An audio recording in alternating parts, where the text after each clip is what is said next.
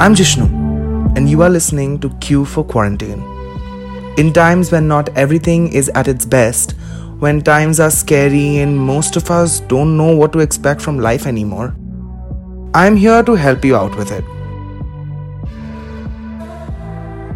Until two weeks ago, what I wouldn't give to get a month to sit in my room and work on projects that I've been putting off for a while now.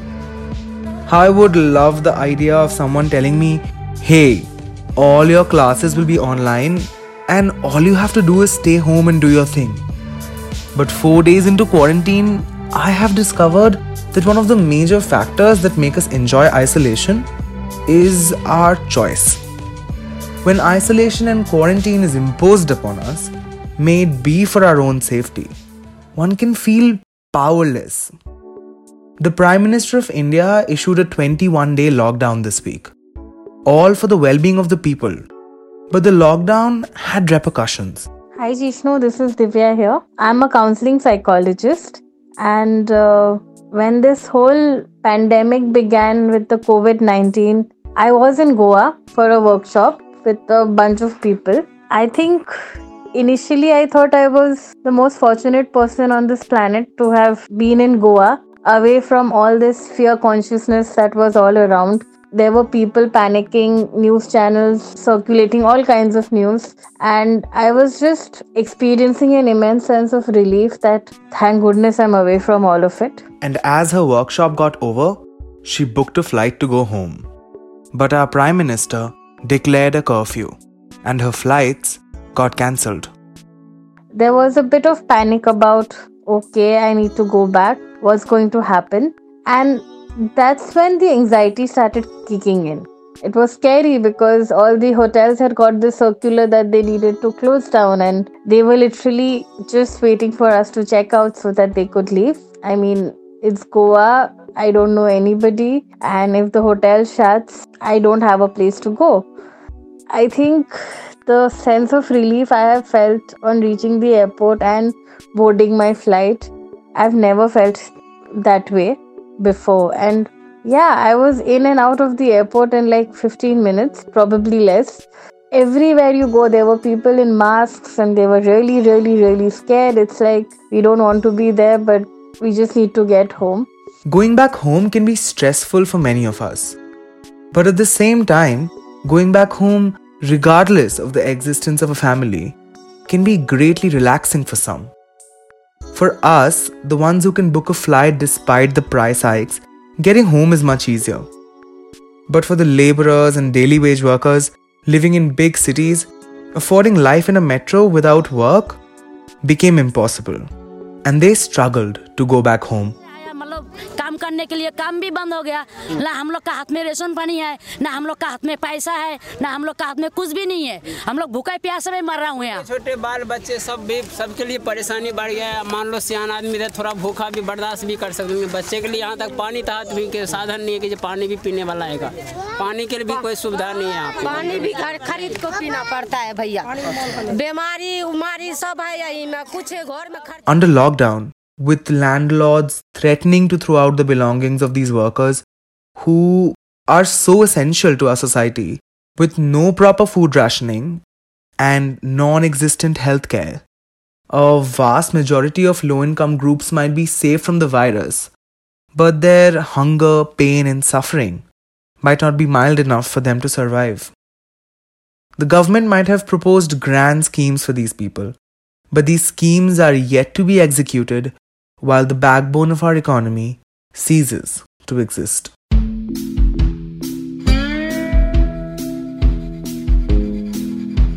For a lot of people, this quarantine is proving to be extremely productive, a time full of self discovery and all that. But not for everyone. Artists and students from around the world are feeling the pressure to do more, make the most out of these days, and for the ones who look forward to attending school or even taking that one walk in the neighborhood, this quarantine is proving to be mentally taxing. I am aware of my privileges, and in no way am I saying that my struggles or the issues that artists and art students are facing around the world are remotely close to the ones of the underprivileged daily wage earners whose life has come to an absolute standstill. But speaking about mental health during times like these is extremely important. Humans are really social animals. Hours of FaceTime cannot give us the satisfaction of being near our loved ones. Days of isolation can make our creativity come to a staggering halt, especially if we are living alone. More on that after this break.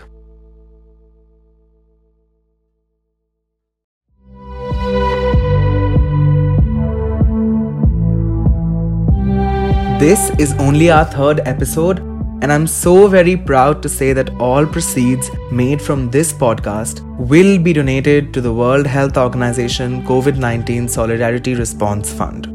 Since they launched it less than two weeks ago, the fund has raised over 95 million US dollars. If you have the means to support the ones in need in any which way, I would like to urge you to do so. Q for Quarantine is now available on Apple Podcasts, Spotify, Stitcher, YouTube, or wherever you listen. If you like what you're listening to, do consider sharing it with the ones who might enjoy content like this. With more listeners, it gets easier for us to support the causes we believe in. A huge thank you to the ones who are already listening and the ones who listened last week. We are back. While thinking about the struggles of the art community during this quarantine, I was wondering how art plays a role in a pandemic, especially since social media has made artists so easily accessible to a large audience. I asked Bhavna, known as Kidovna on Instagram. Every picture speaks a thousand words, right? Um, at least that's what I always think about when I associate art with the pandemic although what the artwork speaks is secondary. Hmm, I remember a friend of mine telling me that she would forward me a pamphlet on safety measures and how it wasn't a boring document and that it came with quote unquote fun illustrations. I think that sums up quite a lot.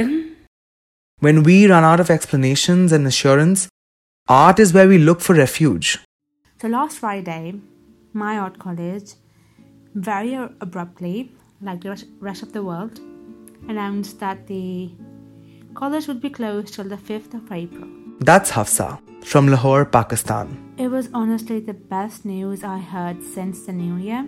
So much of my commission work and exhibition work had been piling up, and I couldn't wait to finish them up. And finally, I have this opportunity to sit back at home in my room without any distraction whatsoever and just paint my heart out.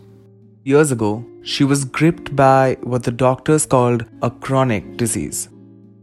It was somehow expected of her to break down and get sad with life. But Hafsa, a painter and an art student, did not let that happen. Despite my doctor hinting that he can't really do anything to save me, I didn't believe that I was going to die. There is so much of art that I still had to make. So, painting and watching movies and listening to K pop, it really helped to give me strength and helped me to heal in ways that my medication just couldn't. My immune system became stronger. I started regaining my appetite. My medication remained the same, except for a small change in it. And it was just that because I refused to believe, and art helped me to do that. I refused to believe that I could die without producing any art.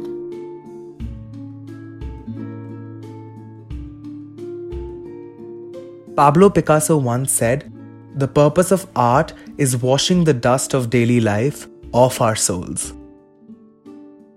As we get unsure about what the future holds, we must buy time Time for the curve to flatten, time for the doctors to come up with a vaccine, time for the world to heal. Creativity will take care of that.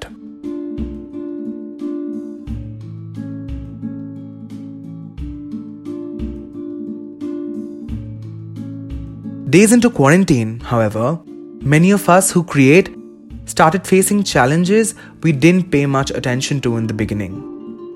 Anika and I went to school together. Now we both study art and design at Premier Institutes. We were texting about things that we are both going through right now in lockdown. And we couldn't help but get on call to talk about the mental well being of artists during quarantine. That on the next episode of Q for Quarantine.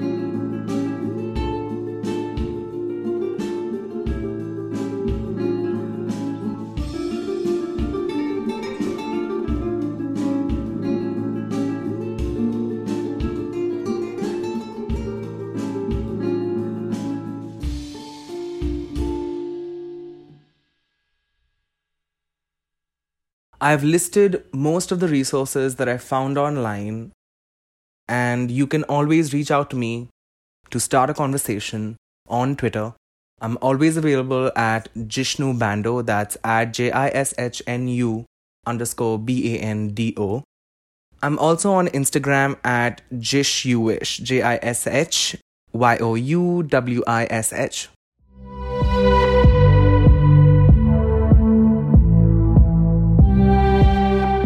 I am Jishnu, and you were listening to Q for Quarantine.